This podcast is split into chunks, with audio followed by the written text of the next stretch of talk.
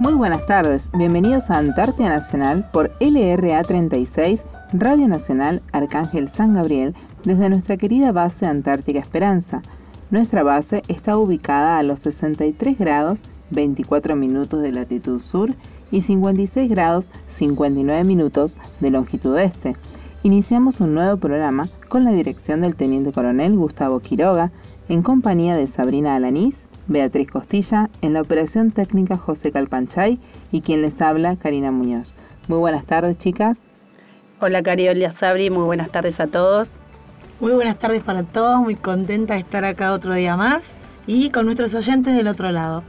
Y acercándonos hasta nuestro programa número 20, ¿no? Número 20. Sí, pasa, Está pasando volando nuestro año. la verdad que sí, es como decíamos acá, pasa rapidísimo el tiempo. Mira, estamos ya a Sí, estamos terminando julio y la verdad es que se vive intensamente por Y aquí, así como termina julio, terminan las vacaciones de, de invierno de nuestros chicos. Es que yo creo que ese es el, el- el tiempo, la época que, que divide tu, tu año, ¿no? Un antes y un Los después. chicos vuelven a la escuela de las vacaciones de invierno y se te- termina. Se Y te termina, marca pasa de que volando. pasó volando. Volando, volando. Ya te vienen las fiestas, te vienen todo encima. Sí, así. No quiero, yo la verdad que no quiero. Y bueno, es así. Bueno, no, no lo comentamos en el programa anterior, a- a- acá también hubo vacaciones de invierno para nuestros niños, tanto de la primaria como de la secundaria, así que esta es la última semana de El- clase. este lunes eh, retoman, así que bueno, A mí me contentas porque los chicos retoman las clases. Sí, No. tuvimos, tuvimos dos semanas con los chicos en casa, también nosotros acá, así como pasa en todo el mundo, eh, lo tuvimos con nosotros, fueron dos semanas, Los sacamos a pasear, vieron hielos de todos los colores blancos posibles. así es, porque cayó mucha nieve, el tiempo acompañó, estuvimos entre los 13 grados bajo cero y los 25 grados, tuvimos días de vientos intensos que llegó hasta los 105 kilómetros por hora, ese día tuvimos que estar encerrados obviamente, pero disfrutando porque dentro de la casa también se, a- se acompañan los chicos los- con distintos juegos, películas, así que la pasamos muy lindo con ellos, eh, con nosotros. Lo bueno es que la primera semana les tocó los días de nieve y pudieron disfrutarla al máximo con sus culipatín su, y todo, lo de Sí, muñecos de y nosotros nieve. ahí atrás de ellos con el café, con el mate. Sí, sí. Muy con lindo. los dedos semi congelados también, porque yo no me voy a andar tirando el culipatín porque después no me voy a poder levantar de la Ah, nieve, así que Yo me tiré hasta con, con bolsa de consorcio, ¿viste? Porque hay un solo patín, un solo son por familia. para nosotras. Y son medio pequeños para nosotros, no tan chiquititos, pero son un poquito pequeñitos. Pero el trineo, el que tiene el, el volante, porque el otro, el naranja, es práctico. No lo tengo yo. Ah. Por eso te digo que en mis salidas, Ajá. que hemos salido, a mi marido nos ha sacado tempranito, cuando amanece, tipo 10 de la mañana, a recorrer todos los lugares, Sí. las bases, fuimos a conocer el Monte de Flora y todo eso, lo que tenemos alrededor. Íbamos a las- a la mañana, llevamos algo para comer en la mochila, algo calentito para calentar el cuerpo, volvíamos a la tarde, antes que caiga el sol, tipo 4 de la tarde, regresamos a casa. Me llevaba una bolsa de residuos también para recolectar todo lo sí, que, todos los paquetitos que todo lo que llevamos, pero también lo usé como culipatina, así que... Antes de usarla como lo que tenía que usarse. Exacto, así que nos divertimos mucho, recorrimos toda la base, conocimos un poco más de lo que es la base Esperanza, así que felices. Sí. Triste- un poquito triste porque ya no los tenemos más con nosotros, pero bueno, tanto No. tiempo, ¿no? Igual lo simpático de esto es que, bueno, decimos, bueno, vamos a salir. Acá Betty me dice temprano, tipo 10 de la mañana. Muy temprano para mí. En Buenos Aires 10 de la mañana no es temprano para salir y Pero, menos ese- en vacaciones. pero es el único horario porque empezó a salir Claro, el sol. porque ahora, acá recién sale el sol es ahora, así que recién es ahora podemos empezar a abrir los ojos, preparar todo el desayuno y para las 11 ya estar caminando y almorzamos al aire libre. Claro. Teniendo en cuenta que 15.30 hay que estar cerca de tu casa ya porque empieza a oscurecer mucho. Viste, Y es un abrir y cerrar de Sí, ojos lo que iba a cuando decir. oscurece acá. Es lo que iba a decir, es verdad, no te das cuenta, al toque Sí. ya está oscuro. Así que, pero lo bueno de eso es que, que conocimos un poquito más de todo esto, que es tan hermoso. Viste que cada paso, igual acá, eso es poquita la distancia, pero terminás No, el frío te agita. y cansadísima. Te hace doler fue. todo. Sí, sí, unas cual. piernas vamos Sí, a sacar acá. Olvídate, Más olvídate. que modelo. Sí, paisajes inolvidables, sacamos muchas fotos, así que respetando cada lugar, pero estuvo muy lindo estas dos semanas. Y, y con respecto a la cocina, ¿cómo la pasaron? ¿No ¿Y tú- salió el, el horario de la merienda que mami quiero esto, que quiero Sí, algo dulce, que sí. quiero... Tal cual. Mucha Primero tuvimos que cocinar, porque de- hicimos descansar, se, se hizo descansar una semana a los cocineros para que ellos también tengan un poco de, de alivio en todo eso, así que incursionamos en la cocina.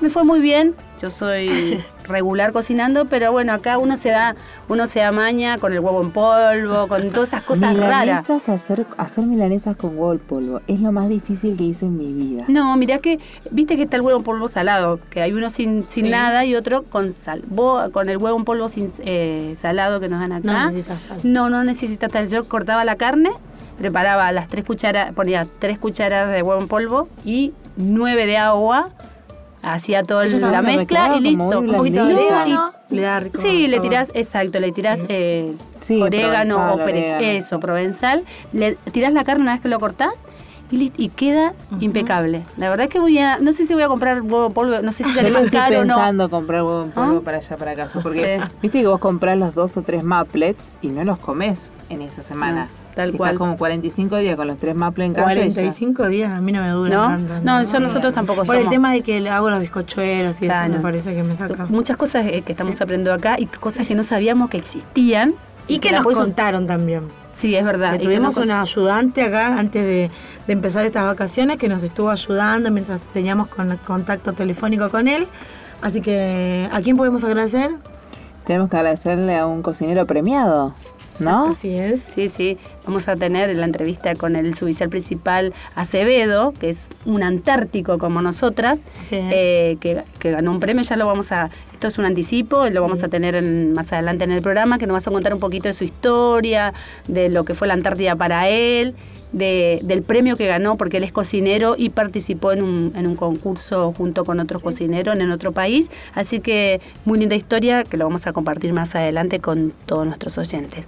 Así que bueno, esto fue nuestra, nuestra semana y quien quiera comunicarse con nosotros, ¿no? Sabri, ¿por dónde lo pueden hacer? Sí, así es. Pueden hacer por correo electrónico a lra36.hotmail.com, por teléfono al 0297 444 5414 444 5319 interno 216. Tenemos un 0810 2220770 y por carta a Radio Nacional Arcángel San Gabriel, código postal 9411 Antártida, Argentina. Quédense también en el programa porque tenemos para contarle un poquito de la historia de la correspondencia acá en la Antártida, eh, un servicio de interbases, así que para conocer un poquito más de cómo, cómo era antes y cómo es ahora, vamos a contarle Sí. sobre esto. Un programa completo con anécdotas y demás cosas. Va a estar Mucho muy base bueno. marambio hay hoy. Sí, hoy nuestros, saludamos nuestros amigos de la Fuerza Aérea presente. Buenísimo. Y continuamos con la entrevista que le hicimos al cocinero premiado. Antártida Nacional, LRA 36, Arcángel San Gabriel, por Nacional. Continuamos en Antártida Nacional y tenemos una entrevista, ¿no, Sabri? Así es, tenemos una entrevista en lo que respecta a mí muy linda, ya que tiene que ver con la comida, ¿no? Eh, tenemos en línea al suboficial principal cocinero Ramón Enrique Acevedo. Muy buenas tardes y muchas gracias por esta comunicación, Ramón. Muy buenas tardes, Karina, eh, a todo el equipo, eh, a toda la audiencia. Eh, de verdad, muchas gracias por, la, por esta comunicación. Realmente me siento este, muy contento que me tengan en cuenta y que me hayan llamado de, desde ese lugar que tuve la oportunidad de estar y que tanto amo. Bueno, bueno. Eh, bueno, en primer lugar, ¿podés contarnos un poquito cómo fue que decidiste ser- seguir la carrera militar y desde cuándo perteneces a la fuerza? Bueno, eh, en realidad, ¿cómo seguí? Eh, es un poquito larga la historia, pero bueno, yo tuve la oportunidad de ser soldado clase eh, y siendo soldado conocí lo que es el ejército. Eh, bueno, y ahí creo que me enamoré, de- por decirlo de alguna manera, del ejército y eh, e ingresé a la, a la escuela y ya este, llevo 30 años de servicio eh, dentro del ejército argentino. Bueno, ¿y la especialidad de cocinero la elegiste por, eh, no sé, algún antecedente en la familia o, o fue decisión tuya y en qué destino prestaste servicio con esta especialidad? Bueno, en cuanto a lo que es cocina, eh, la verdad, desde chico me gustó la cocina y yo eh, empecé a los 14 años trabajando este, de lavacopas eh, en un restaurante y bueno, por fui a, conociendo lo que es la, gastronomía, la cocina. Eh, y bueno, después en algún momento eh, faltó el, chef que teníamos en ese lugar. te estoy hablando que yo tenía 14 años y ahí arranqué, este, me animé a poner manos a la obra, como quien dice, y bueno, y a raíz de ahí arranqué. O sea que desde los 14 años que vengo este, pisando una cocina. Y en cuanto a los destinos que me estabas preguntando vos, yo egresé en el año 89, eh, mi primer destino fue la Val Paraná, de ahí me salió el pase a la al comando de Unidad Noble que está en Comodoro Rivadavia. Sí. Tuve el privilegio de estar en, en la guarnición militar Hospentec, al sur del sur, y bueno, después ya anduve por acá por Buenos Aires, contaduría, sastrería, Estado Mayor, obviamente hice el curso en el 2003 eh, para ir a la Antártida y bueno, a partir de ahí este Mira vos, y ahora, mi carrera militar en la Antártida. ¿Ahora actualmente estás en el Estado Mayor? Actualmente estoy prestando servicio en la Guarnición Militar Buenos Aires, en el Campo de Mayo. Qué linda la historia que contabas desde muy chiquito. Eh, a mí le decía a Karina, ¿no? Que me, me gusta mucho esto de la comida por el tema de que también eh, participo en eventos y demás junto con mi familia y, y podés coincidir conmigo que es muy lindo eh, todo lo que tiene que ver con eso. Yo en realidad soy oficinista, pero bueno, la especialidad de, cocinero te, da muchas gratificaciones, ¿no? Realmente es este, te dan grandes satisfacciones, la verdad. Sí, eh, lo que es la, gastronomía en sí, la, la cocina particularmente, este, es algo que, que uno, todos los que estamos en esto, yo creo que lo llevamos muy adentro y, nos gusta, así que por eso estamos eh, en lo que estamos, ¿no? Sí, así es, en todos los detalles especialmente. Bueno, ahora queremos saber un poco sobre tu vida antártica. Eh, ¿En cuántas oportunidades viniste acá y qué base pudiste conocer? Bueno, realmente eh, tuve el privilegio de invernar tres veces en nuestra querida llamada Antártida. Eh, me inicié haciendo el curso, como dije hace un rato, en el 2003. En el año 2004 inverné perdón, en la base Belgrano 2. En el 2007 en la base Yubani, actualmente en el Cardini. Y en el 2013 estuve ahí en la base Esperanza. ¿Y qué es lo que te motivó a hacer la nota para venir a la Antártida? Eh, qué linda pregunta la que me hace. Realmente eh, obviamente que uno hasta no ir no la conoce, ¿no? Yo la, Antártida la conocí por un viejo suboficial este, en ese entonces em, que me habló mucho de la Antártida, me decía tenés que hacer la nota, tenés que ir y, bueno, hasta que obviamente como es una decisión eh, en familia, hablé con mi esposa en ese entonces y, le comenté lo que me comentaba esta gente, este, este suboficial y bueno, quedamos de acuerdo que iba a hacer la nota y bueno, gracias a Dios hice la nota, tuve la suerte de ser convocado para hacer el curso antártico y bueno, a raíz de obviamente aprobar el curso, ahí conocí lo que es la Antártida y, realmente es algo que no...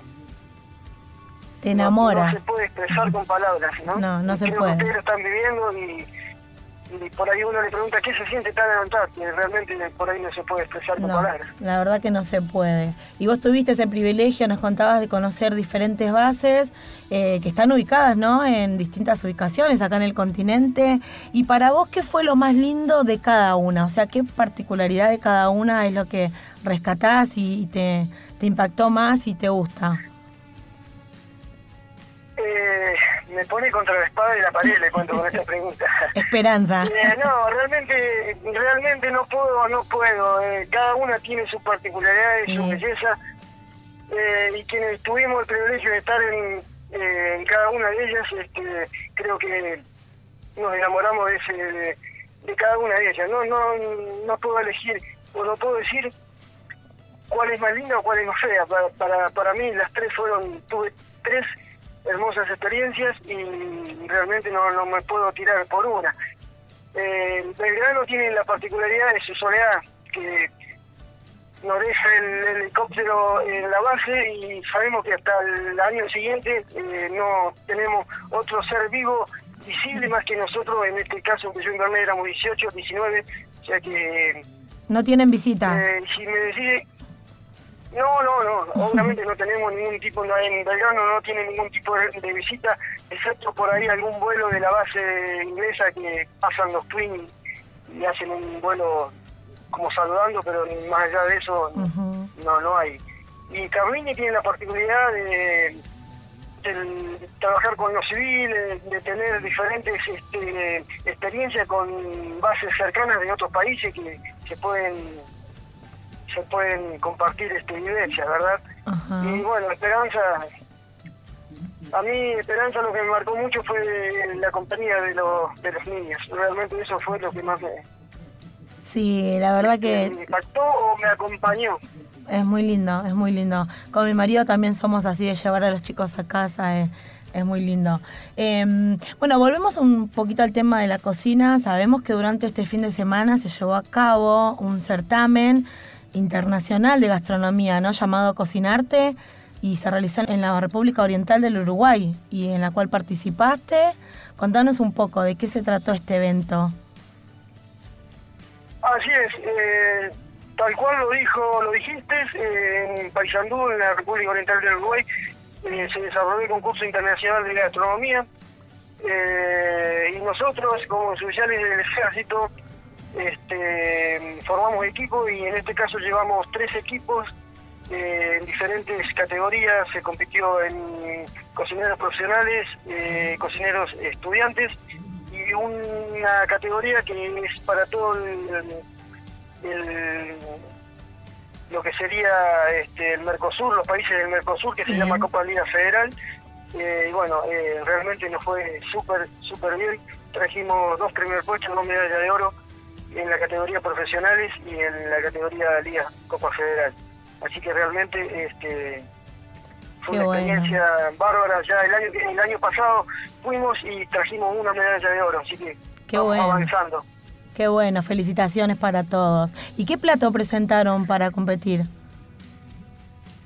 Eh, eh, me cabe aclarar que eh, nosotros eh, formamos un grupo que, como dije antes, somos nueve oficiales y estamos a cargo de nuestro coach, que es el suboficial principal Gómez, quien vale destacar también que fue en representación de la Argentina a Japón en el G20, ahora hace muy poco. Sí, sí, sí. Así que tenemos un maestro que nos acompaña. Así es. Fue noticia. Sí, sí, sí, sí, salió por todos lados y realmente este es un, Él era como el un encargado excelente de... un excelente profesional. Él era el encargado del grupo, ¿no? Él es el que está a cargo del, Del del equipo. correctamente. Él es nuestro, nuestro guía. Bueno, ¿y cuáles fueron los platos que presentaron? Bueno, nosotros eh, los platos ganadores fueron en la categoría profesional. Nosotros hicimos una hamburguesa salu- saludable con pescado de río, eh, acompañado en un- una masa filo con un risotto de quinoa, una textura de alga, eh, verdura al go y bueno, este, salsa de puerro crocante, de panceta ahumada y demás. Este, realmente también le pusimos unas verificaciones de Coca-Cola porque lo que quisimos representar ahí en ese plato es una, una salida este, en familia a un local comercial de comidas rápidas, en la cual donde vos encontrás todo lo que tenía el plato, lo encontrás en diferente... Nada más que nosotros lo, lo transformamos, por decirlo de alguna manera. Claro, es como que cada presentación tenía un tema, ¿no? Una Eh, temática, digamos, exactamente, algo sí, así. Tal, Ajá. tal cual. Y Bueno. bueno, el postre que presentamos eh, con este plato fue un, una mousse de queso azul con un culi de frutilla, una espuma de pepino y un ganache de chocolate. Ese fue el plato ganador de la categoría este, cocineros profesionales. Qué rico, yo también le hubiera dado todos los aplausos. ¿Y en el jurado quién, quién participó del jurado? ¿Recordás a alguien? Eh, no recuerdo obviamente los nombres, pero, Pero eran de- tenemos, este, había, había jurados de, obviamente de Argentina, de Argentina, de Uruguay y de Venezuela. Ajá. Este, así que bueno, cada uno con sus particularidades. Este, nos exigieron bastante los jurados porque ¿Qué era lo que ellos tenían que en cuenta? Bueno, eh, es eh, como a tener en cuenta como jurados, ellos tienen en cuenta eh, muchísimas cosas. Desde el momento que te presentás, la corrección, la, la vestimenta, la forma de desplazarte en la cocina, las técnicas que usas de corte, de cocción, eh, bueno, hay un montón de técnicas que uno las tiene que demostrar y si te preguntan las tenés que explicar. Ah, y en cuanto a lo que es, eso sería lo que es el jurado de piso, y en cuanto a lo que es jurado de, mesa, eh, tienen en cuenta presentación, colores de plato, eh, sabores, texturas, y si realmente lo que uno representa está bien logrado. Escuché que hasta controlan el reciclado de la basura, ¿puede ser? Tal cual, como lo aprendimos de memoria en nuestra querida Antártida, también tenemos que clasificar la basura. Ah, mira vos. Bueno, para todo el equipo desde acá, desde Base Esperanza, eh, felicitaciones, felicitaciones por el gran esfuerzo y, y cómo dejaron al ejército argentino, ¿no? Ante tantos países. Bueno, realmente eh, muchísimas gracias eh, por, la, por los saludos, por las felicitaciones y nos sentimos realmente orgullosos, más que nada eh, porque tenemos mucha gente joven que, que nos siguen este, y que les gusta y que les pone pasión y mucho compromiso sobre todo. Así que este... Bueno, y para... caso mío, a mí me quedan 5 o 6 años y me retiro, pero queremos que este legado continúe y y nada mejor que la, gente joven, ¿no? Que siga con esto, ¿no? Sí, así es, que le ponga esa pasión. Bueno, para finalizar y agradeciéndote esta comunicación, Ramón, eh, una preguntita más. ¿Crees que te queda algo pendiente eh, en la Antártida con ella? ¿Un sueño, un anhelo, no sé, por ahí una promesa por cumplir? ¿O venir con tu familia? No sé, algo que te haya quedado pendiente en la Antártida? Eh, no, eh, a ver, como pendiente creo que no y creo que sí. Eh, yo creo que logré muchas cosas en, la Antártida, conocí tres bases espectaculares, conocí mucha gente muy pero muy buena, un grupo humano eh, fabuloso. Y como si me preguntás qué me quedó pendiente, me quedó pendiente conocer este Primavera y Base San Martín, que son las dos bases que no las pude conocer, el resto las conocía todas. Eh, eh, las tres que encarné y las otras porque tuvimos tuve el privilegio y la suerte de estar varios días en el, nuestro querido este, buque de Irizar, así que cuando se venía haciendo el repliegue conocí muchas bases de paso. Mira Pero bueno, mm, no pude conocer eh, Primavera y San Martín, que es lo que me queda pendiente, pero me siento realmente satisfecho con, con la actividad antártica. Eh, es algo que nunca la voy a olvidar porque creo que todo lo que estuvimos ahí lo llevamos en la sangre. Sí, así es. Bueno, muchísimas gracias, muy contenta de poder estar eh, desde acá también con acompañándote y bueno, eh, otra vez eh, por ahí nos volvemos a encontrar, a hablar, así que una vez más gracias por esta comunicación, Ramón.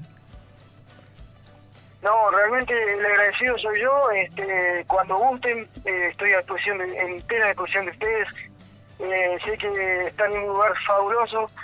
Soy, simplemente me resta enviarle un gran saludo a toda la dotación. Este, y ya muchísimas gracias al jefe de base, el teniente Manuel Quiroga, por permitir que se haga esta nota.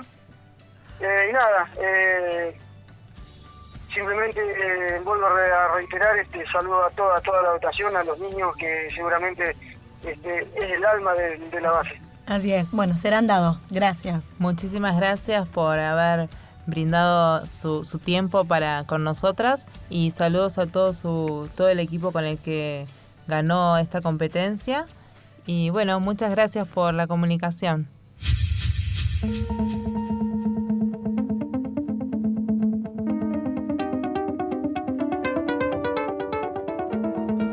En unos momentos más seguimos con Antártida Nacional. Ahora vamos a escuchar a Soda Stereo con signos.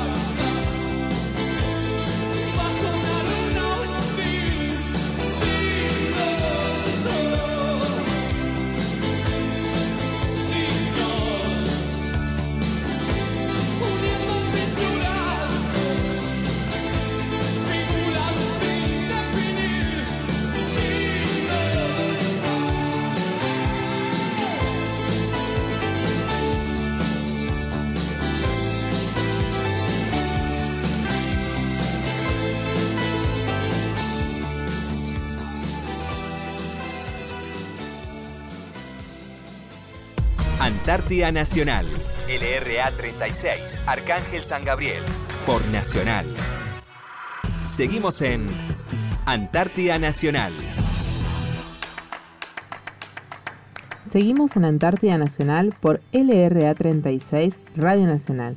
Hoy vamos a compartir una historia contada y vivida por el comodoro retirado, veterano de Guerra de Malvinas, expedicionario del Desierto Blanco, el señor Jorge Alberto Canova, que integró la dotación 1970 a 1971 de la base aérea Teniente Matienzo. En uno de los aniversarios de la fundación de Base Marambia, al oír los nombres de Velázquez y Mignani, integrantes en el año 1969 de la Patrulla Soberanía, acudieron a su memoria recuerdos imborrables de ese tiempo de patria blanca, que vivió muy intensamente, conviviendo y aprendiendo como un joven alférez de la Fuerza Aérea, de los testimonios heroicos y anónimos de señores suboficiales que honraron y siguen honrando a nuestra institución.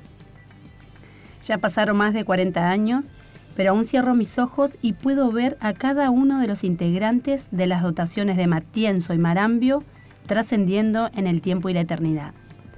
Fue el lunes 21 de junio de 1971, encontrándome en la base aérea Marambio, viví muy de cerca el rescate del soldado varón en una infernal tormenta de nieve.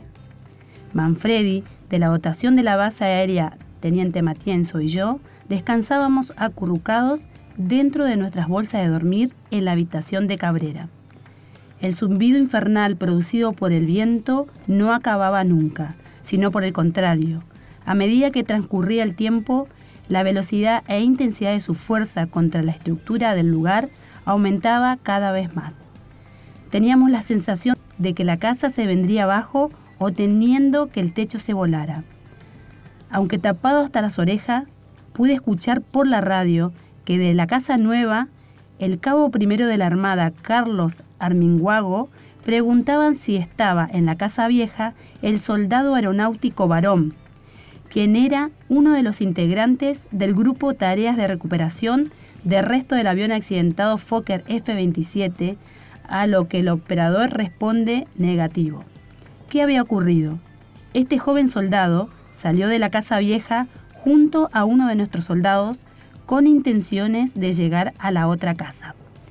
Era tal la intensidad del viento que no tuvieron más alternativa que refugiarse en la usina. Luego tomaron aliento y se animaron a hacer frente al temporal intentando llegar a destino. El marino iba adelante y varón atrás. A duras penas, enseguecido por la ventisca, el primero pudo llegar a destino, pero pudo percatarse el soldado que lo seguía no había llegado. Inmediatamente se comunicó con nosotros y pidió que nos fijáramos en la usina. Alguien de nuestra casa se dirigió allí, pero de varón ni noticias. De inmediato hundió la alarma general, pues estábamos ante una situación de extrema gravedad donde la vida de un integrante de la base se encontraba en peligro. El vicecomodoro Kela, con el primer teniente Páramo, Burgos y Peralta, recorrieron a los tumbos el trayecto entre una casa y otra con resultados negativos. Mientras esto ocurría, Cabrera, Manfredi y yo nos levantamos de inmediato. afuera, el viento soplaba con una intensidad superior a los 170 kilómetros por hora. Nos aterraba el golpe del viento y sus ráfagas cortantes quedarían sobre nuestros cuerpos. Cuando el jefe de la base Marambio, con todo el grupo, llegaron a nuestra casa, Velázquez Cabrera y yo nos preparamos para salir al exterior y hacer un reconocimiento. El suboficial principal Velázquez, de contextura robusta y corpulenta, encabezó la columna, yo al medio y el cabo primero Cabrera atrás. Nos aseguramos con una soga bien atada a cada cintura para no perdernos de vista. Abrimos la puerta que daba al exterior. Una bocanada de nieve nos envolvió. Era tal la ventisca levantada que no se podía ver ni siquiera a un metro delante de nosotros. Por entre esa maraña blanca pude observar cómo la figurita difusa del hombre que me precedía era impulsado por el fuerte viento hacia la derecha. Inmediatamente se tiró al suelo y, cubierto totalmente de nieve, adoptó una posición de espalda a la corriente de aire y así poder aguantar a los que lo seguíamos.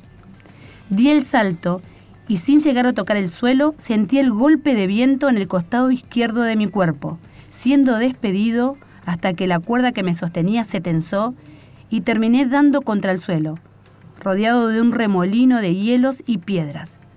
Fueron unos segundos, pero me parecieron una eternidad. Quedé totalmente enseguecido. La vista me empezó a arder y un frío que helaba mi rostro. Mientras soportaba esta situación, Cabrera saltó y se ubicó al lado de Velázquez. Ambos, desde el suelo, sostenían la soga para soportarme, pues era la primera vez en la vida que flameaba como un trapo. Perdí la noción del tiempo y espacio. Cuando a duras penas pude distinguir la difusa figura de Velázquez, comprendí la seña que nos hacía con un brazo para avanzar en determinada dirección. Enredado con la cuerda en la pierna derecha y tratando poder ver, el viento me había corrido la capucha de la parca y me cubría la cara. Pero aplastado contra el suelo lo seguí. Llegamos a una puerta que me pareció que era la de la usina, pero resultó ser por la que unos minutos antes habíamos salido.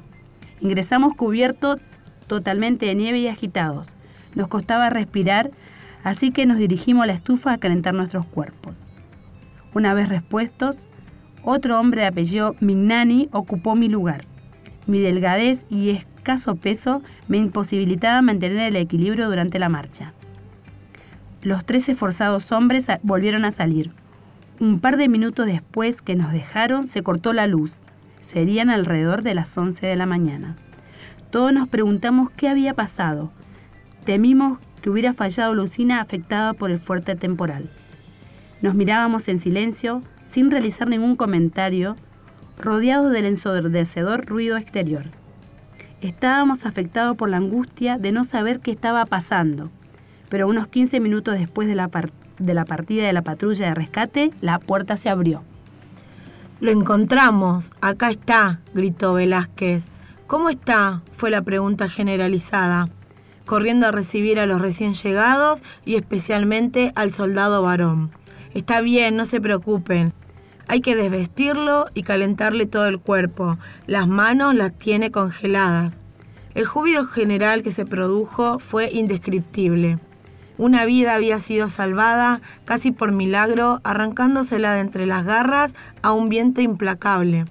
Velázquez, Cabrera y Mignani tenían de nuestra parte, del cielo y especialmente del soldado varón, un eterno agradecimiento mientras el afectado era limpiado de nieve y le aconsejaban realizar ejercicios con las manos para agilizar la circulación sanguínea, Velázquez relató cómo lo habían encontrado.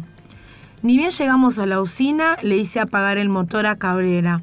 Esto nos permitió continuar la marcha, gritando y así poder escuchar la voz del soldado, dándonos la pauta de dónde podría encontrarse. La respuesta llegó a la altura del mástil, ubicado entre la usina y la casa nueva, hacia allí nos dirigimos. Cuando Varón nos vio, se abalanzó contra mí y se aferró con desesperación. Soltame, che, le grité. Agarrate de la soga.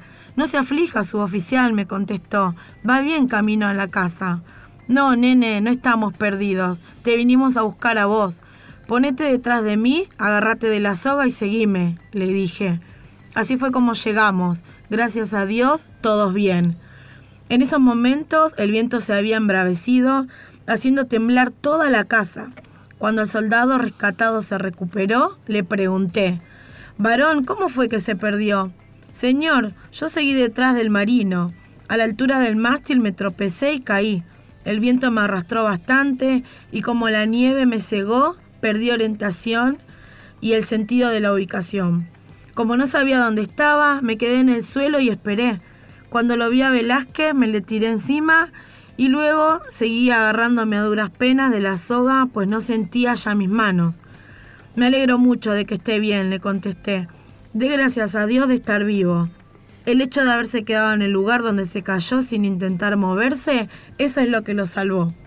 La verdad, señor, es en un momento creí que ya no los volvería a ver. Con una suave palmada en el hombro lo dejé. Volví donde estaban los integrantes de la patrulla de rescate, quienes con una taza de café humeante en sus manos disfrutaban con sus compañeros el haber sido protagonistas, heroicos protagonistas diría yo, de salvar una vida. poniendo en riesgo las propias. El vicecomodoro Kela, con alegría y tranquilidad de espíritu, disfrutó intensamente de ese momento. Como algo teníamos que comer, Consentino se preparó un fuentón de tallarines al oreganato y así, con unos pocos platos, comimos todos. Concurrir al baño fue una verdadera odisea. Esta era una dependencia que sobresalía de la casa de al lado, de donde soplaba el viento sur.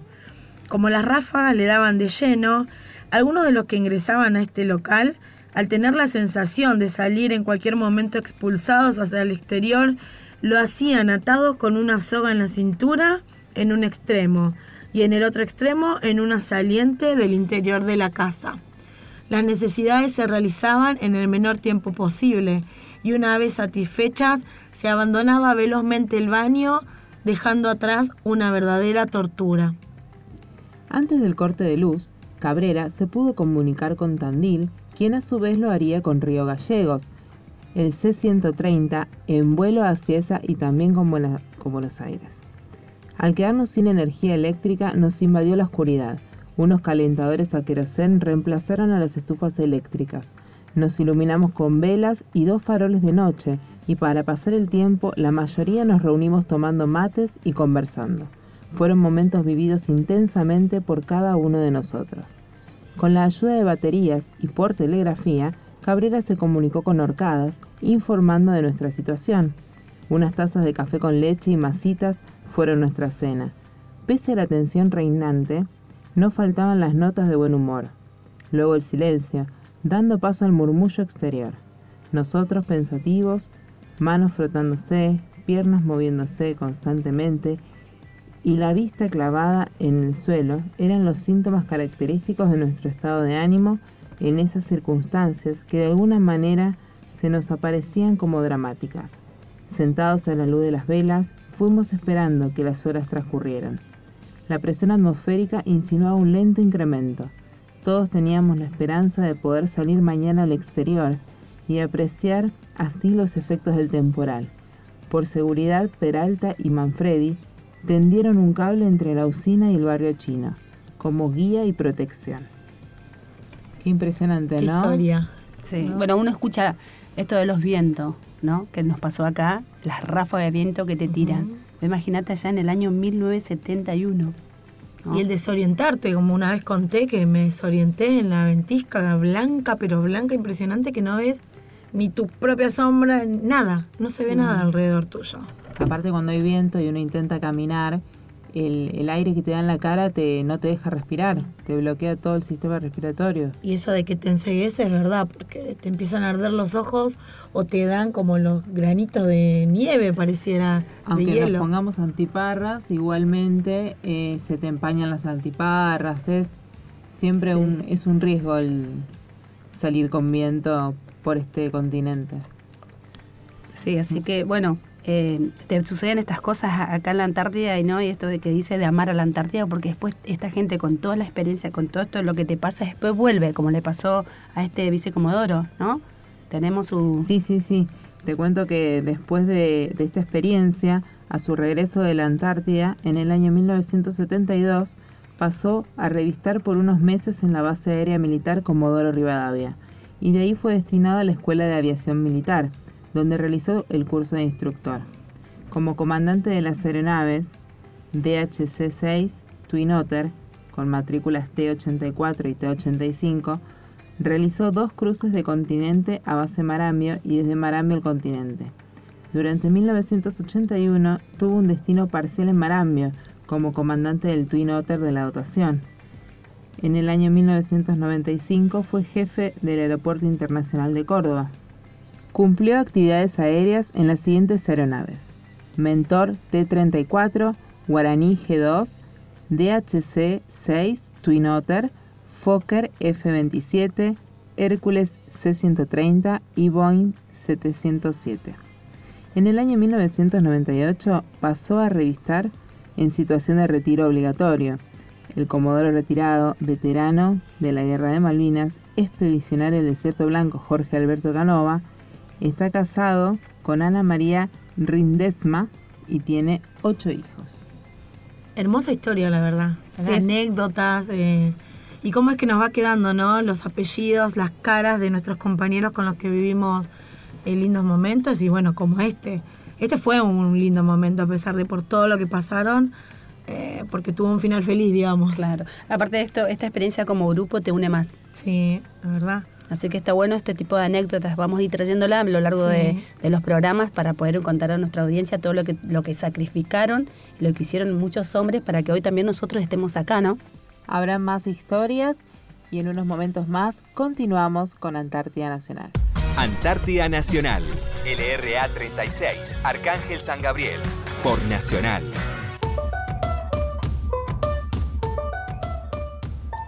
Continuamos en Antártida Nacional y siguiendo con historias de la base Marambio, eh, les quiero contar a nuestros oyentes que mm, el primer enganche, ¿cómo se hizo el primer enganche de correspondencia? Yo calculo que en ese tiempo no habrá sido como ahora, ¿no? Ahora podemos mandar postales, eh, cartas, sobres.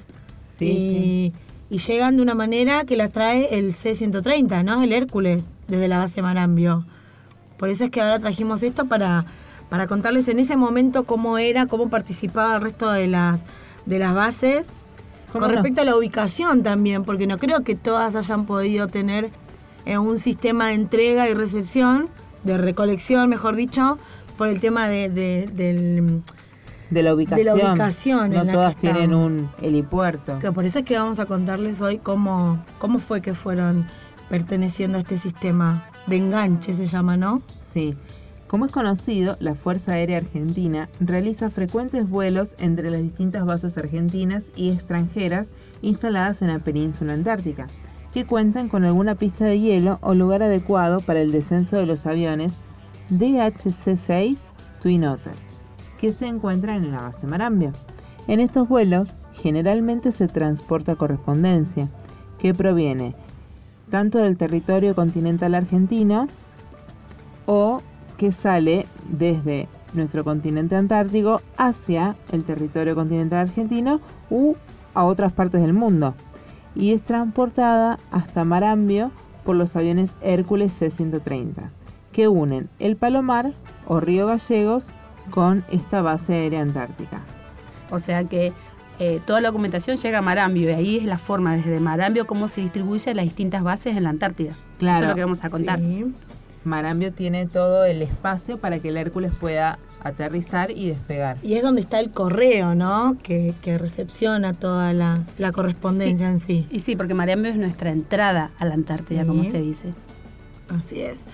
Bueno, en, en- otros tiempos, en el año 1973, la correspondencia era distribuida o recolectada por los aviones Twin Otter entre las bases argentinas Matienzo, Marambio, Petrel y Esperanza.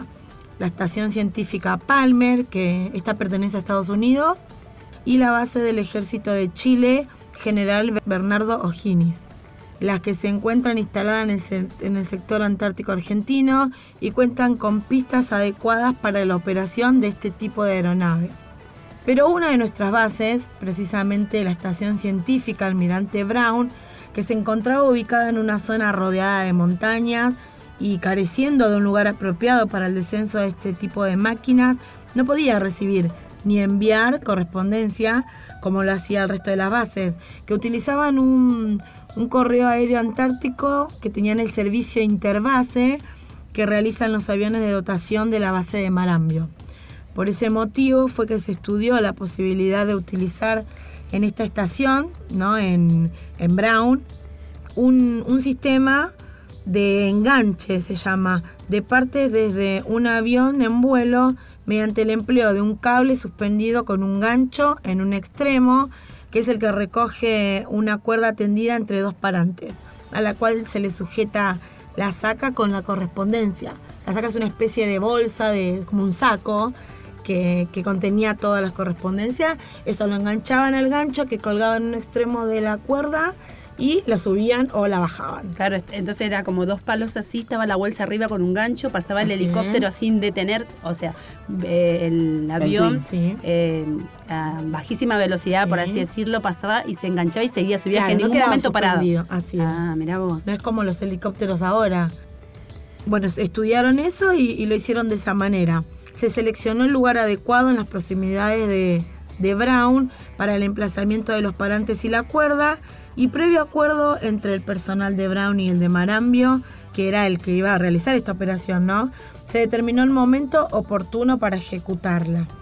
Así fue cuando el 19 de mayo del 73, a las 15.30 horas, el Twin Otter, matrícula T85, realizó esta singular operación con todo éxito, por lo que fue esta la primera vez que se utilizó el novedoso sistema de enganche de correspondencia en la Antártida. Ah, mira, este sistema de enganche eh, estaba tripulado por el teniente Antonio Facio Carreras, el alférez Jorge Alberto Gijena, el cabo Juan Antonio Gómez y Pedro Luis Dalmau. A partir de ese momento, la estación científica Almirante Brown quedó integrada al Correo Aéreo Antártico Servicio Interbase, al utilizarse este sistema de enganche para la evacuación de la correspondencia y el de lanzamiento en paracaídas para la entrega de carga y correspondencia procedente del territorio continental con destino, a esa base. En los sobres que se transportaban en esa oportunidad se aplicaban en tinta negra la marca postal que se encontraba en la oficina de radios postal de la base Marambio era aplicada a toda la correspondencia que hubiera sido recogida de acuerdo con el proce- procedimiento que acabamos de decir, ¿no? Así que el problema era el retiro, porque... Sí, porque el lo- lanzamiento leemos que fue, se hacían paracaídas. Claro. Y no solo era correspondencia, sino carga también. La que- cosa era que no podían aterrizar. Así es. Ese era el gran problema. Claro, Mm. entonces se hacía el vuelo arrasante y se enganchaba lo que se tenía que retirar de la base. Así, muy lindas historias, la verdad que, mira, Sí. de- la primera correspondencia, el soldado, el, el rescate del soldado, que Varón, sí. muy lindas historias. Y vamos a seguir trayendo más, más historia para que conozcan un poco de cada base y, y muchas veces de esto, de también que participan, ¿no? Eh, entre bases, no es solamente yo en mi base, mi dotación y venimos a hacer lo que venimos a hacer. No, eh, todas las bases tienen su comunicación para ayudarnos entre todas y asimismo con las de otros países también, ¿no?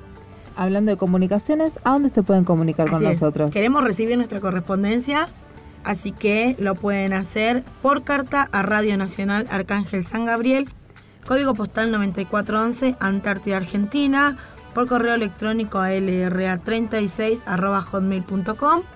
y a los teléfonos 0297 444 5414 444 5319 interno 216 tenemos un 0810 222 0770 y tenemos la página de Radio Nacional ¿no? en internet donde pueden encontrar nuestros programas de los sábados para, para volver a escucharlo, hacérselo escuchar a nuestra familia, a sus y- conocidos. Y conocer un poquito más de la Antártida a través de fotos, ¿no? Porque también va a estar fotos, eh, subimos Vamos todo a el tiempo. una de estas del Twin, eh, cómo fue hecha esa carga, si hay, y seguramente sí, en Sí. el 73.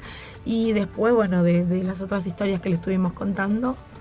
Así que bueno, Así que lo invitamos a Todo todos. por a- hoy. A escucharnos y Sí, a sí. vernos. Ah, Esto ha sido todo por hoy, así que un saludo para todos nuestros oyentes que nos escuchan y que se comunican con nosotros mandándonos los mails y los llamados que recibimos. Recuerden, donde te encuentres hoy es donde debes estar. Confía, todos los sitios son solo parte del viaje.